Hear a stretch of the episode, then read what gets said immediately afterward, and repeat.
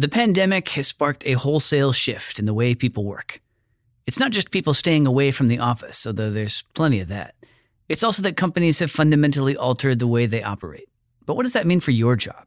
There's all kinds of uncertainty at the moment, and while certain sectors and regions are struggling, others are full of activity, which means now could be a good moment to reassess where you want to go in your career people are seeing different pockets of opportunity that wouldn't have been existing right now if we'd not had this year of the pandemic. So, you know, if you are more inclined to take a few more risks, perhaps now really is the right time. The world is changing fast, and every day, project professionals are turning ideas into reality, delivering value to their organizations and society as a whole. On Projectified, we'll help you stay on top of the trends and see what's ahead for the project economy and your career.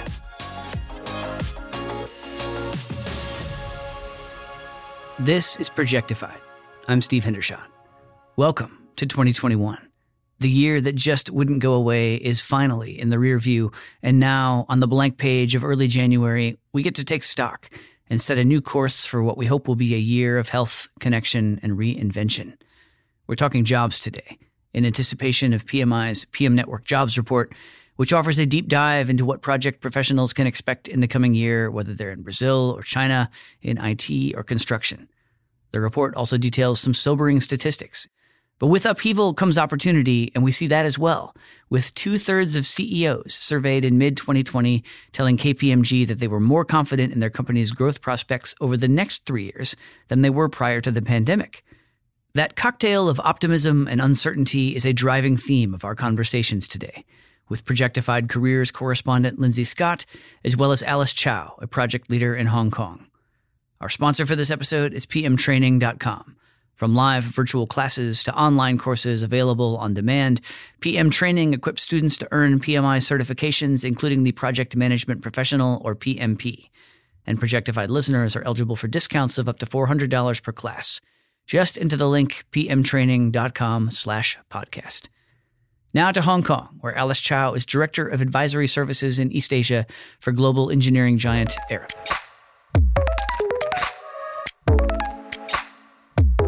Alice, what do you think about this executive optimism? The idea that many CEOs became more bullish about their futures in the middle of the pandemic than they had been at the outset. Does that align with what you're seeing in your company, in your region? I think that is true for us as well. In the beginning of the pandemic, everybody believed that was a really big downturn. And that's why we had a lot of measure to reduce the damage. But as it goes along, I believe that everybody is thinking that we must help each other, help ourselves. So eventually our results comes out quite positive and this gives us more hope in this coming year. We all believe that next year is not easy. I wouldn't say it's better, but hopefully it will be maintaining until after the first half. Then we're hoping that the future will be better. I think that's coincide with a lot of companies thinking too. So people are feeling like if we can get through that, we can get through anything. At your company, how has working through this experience changed how you think about the future of work? In the past, our company already seen that the world is changing. And so we have already gone through digital transformation. We were in the process anyway. It makes us not too difficult to adapt the, the pandemic environment so we can work from home. And as you see, this pandemic makes us stay at home more often. But equally, because of the technology, that brings us closer again. And we make use of these facilities and even the clients, they are now more adapting to meeting online. That's why our projects have not been stopped. And most of them, I would say, still continue. So everything is still going ahead. And you see that the government is trying very hard to help the economy. So they were not stopping the projects. That's including the other East Asia countries too. As we look at 2021, there's going to be a lot of change, both in terms of projects undertaken and the world of work itself. What's a skill that project leaders should focus on as they steer projects in the coming year? As a project manager, the first thing we need to do is to listen. You listen to your clients' pain points. not to just jump in and give your advice. Often the clients know their operation problems, but they will not be able to tell you straight away what are the problems. They start moaning and then they complaining, but then you need to help them to listen and then rearranging the problems. Then you have to tell the story back to them. Is that what they want or what they mean? Make sure that the clients, when they listen to you, they have the same kind of feeling that you are with them. You truly understand their problems then they will trust you and then they will gradually tell you more about the real problem. Often their original problem was not the main issue, and you may find that they may need some other help instead of just uh, focusing on that problem. I mean, that's wonderful advice. How do you learn to be a good, active listener? I make a lot of mistakes before. uh, I think we need to be tolerable. Everybody makes mistakes. And even if your staff or your colleagues make mistakes, don't jump in and take away their opportunities. You have to be kind. Nowadays, I believe that a lot of people, they are very impatient. As a leader, you need to be the magnet. You need to attract more positive things. That means you have to calm everybody down and make sure that they have time to think and share so that you can organize it better. What career outlook are you seeing over the next year for project leaders in your region? Asia has a lot of opportunities. They are still very positive about their future. If you look at China, I just had a client tell me that they want to buy some properties in Beijing. I must say that everybody is still positive. You need to have a step change. Don't always look back and think that I must stay in one particular country. That is very difficult. But sometimes if you just let go and just follow the flow, you will find a lot of opportunities. Just don't give yourself a lot of boundaries. You know those opportunities are out there. The challenge is locating them and positioning yourself to take advantage and knowing how much risk to take on in the bargain. For advice on that front, we turn to Lindsay Scott, career columnist for PM Network and co founder of Arras People, a UK recruiting firm focused on project talent. Based on her wealth of connections and conversations related to the sorts of people getting hired onto project teams right now, she's got unique insight into the outlook for the coming year. This is such a fascinating time to be in the process of building one's career as a project professional because so much is uncertain. How are you counseling people as they plan out their careers for the next couple of years? How has the pandemic altered the way one should proceed? Good project management people want to feel safer right now and that means that they're probably going to stick with you know the organization that they're working for so what you're finding is that people that might be in roles that they're not particularly happy about right now, or the businesses that they're working within, perhaps not where they're seeing the longer term future, there is that feeling of, you know, I'm going to stay put for a little bit more. And I think we can understand why people would do that. But I also think, and I don't know about you, but there's been a lot of conversations with friends and family and colleagues about what people's personal appetite is for risk. Because I think that comes into this quite a bit when we think about career plans and whether we choose to put things on hold for now or are we maybe perhaps a little bit more entrepreneurial because we know that there are lots of opportunities that arise from adversity, which is exactly what we're in right now. People are seeing different pockets of opportunity that wouldn't have been existing right now if we'd not had this year of the pandemic. If you are more inclined to take a few more risks, perhaps now really is the right time. Why not go and carry on doing that planning and take those first tentative steps for going it alone?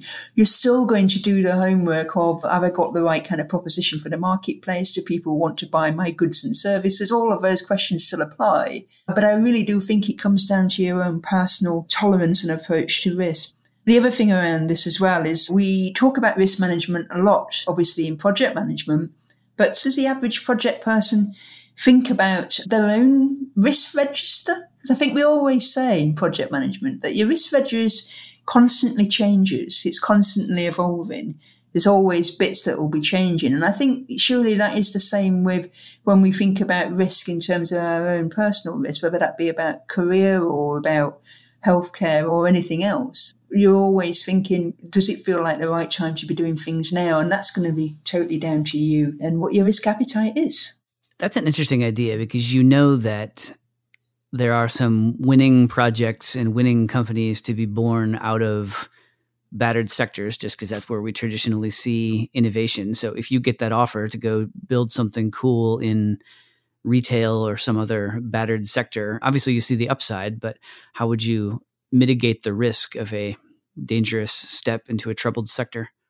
Yeah, no, exactly. And I think that's down to good project management, isn't it, at the end of the day?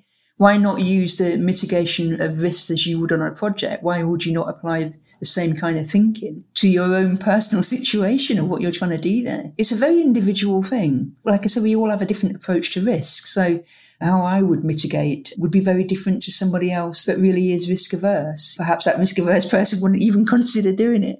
But it's about the upsides, isn't it, versus the downside. Me personally, I like a little bit of risk. So I would be looking at different organizations that you probably wouldn't have even been thinking about before now because they're not, like you say, naturally predisposed to being quite innovative.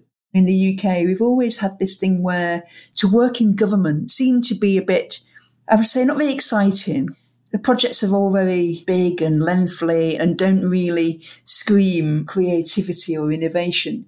But actually, what we've seen, you know, there's been a great case study that came out really recently about how the department that pays out for things like unemployment benefits and stuff like that, they've had to really pivot and change the way that they have been delivering services throughout this pandemic. And their story is fascinating about how they've had to really use digital being one of the approaches, but how they've really had to embrace and move quickly, you know, in that kind of agile spirit to ultimately get money to the people when they needed it in desperate times. That kind of environment sounds pretty cool to me. It sounds very, very different to how they've always been perceived to deliver projects before in the past. And it's like, wow, what's going on there? It seems like the year that we've lived through, it's just going to change the way that organizations operate and the way that people work going forward. And I wonder what you anticipate those changes will be. How will the work of the future post COVID look different than it did pre? Virtually and dispersed is certainly the keywords of 2020. What I'm interested in here, though, is that we know that a lot of employees are quite happy to carry on working at home where they can, especially ones that are used to commuting into the big cities and stuff. I think we've all seen the reports about how much happier generally people are on the whole about that. But my concerns around that is obviously from an organisation point of view, if that is going to be the case where a lot of workers will be at home and working virtually, is that the organisations will have access to a bigger pool of resources because they don't need to be picking people that work in the vicinity or within commutable distance. Because I think what we've found over these last nine, ten months is we've been quick to be able to keep on collaborating online with each other. And there's that expectation that if the physical workspace does come back, I will expect to be able to split my time between those now. Why should I be at my desk? five days a week, which means that I think what's also happened is that people have got into their heads that you don't need to be in the office. You don't need to be seen to be working. This is an output based business we need to be able to see the outputs. So that's been a change.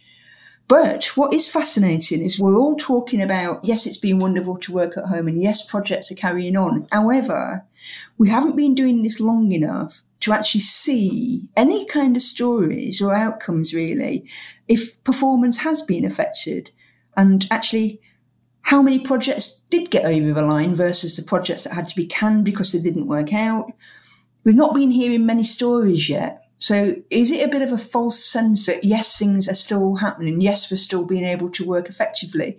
Not sure yet. I'll be interested to see what falls out next year in terms of how organisations have actually managed to get projects out. The other thing that I also think will be different, I hope, would be that CEOs have recognised that technology, certainly that what supports collaboration and people working together, as absolutely being crucial and that their businesses would not been able to survive if they'd not been able to do that. And luckily for them, there's a lot of cheaper options and relatively easy to use. But is it good enough? If we are going to carry on working in dispersed and virtual ways, especially with projects all over the world, are these things good enough? Or is this now a time to think we've seen how these things can work? Let's spend some money on making them better.